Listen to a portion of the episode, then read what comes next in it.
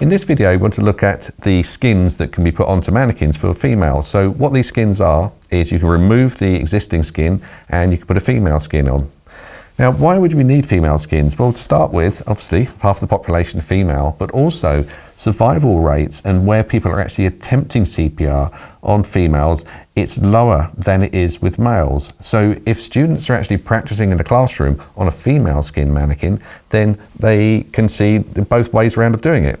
So the way these things work is all you do is remove the standard skin from your mannequin. So literally just undo the six little clasps here and the skin comes off. So you know, this is where you would put the lungs in, um, and then the skin itself is standard skin, um, comes in a box uh, and it's ready to go. So you can store it easily and when you're transporting it, it's easy.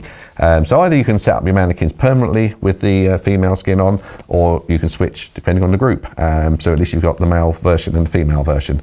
To put the skin on, lay it over, just make sure, that, obviously that one hasn't got lungs in, but just make sure the lungs are set up correctly.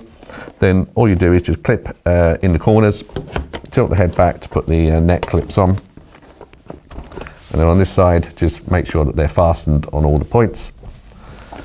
And then the uh, mannequin is ready to use. Female skins are available in light skin and dark skin, as with all of the Practi-Man range of mannequins. For more information, please contact us.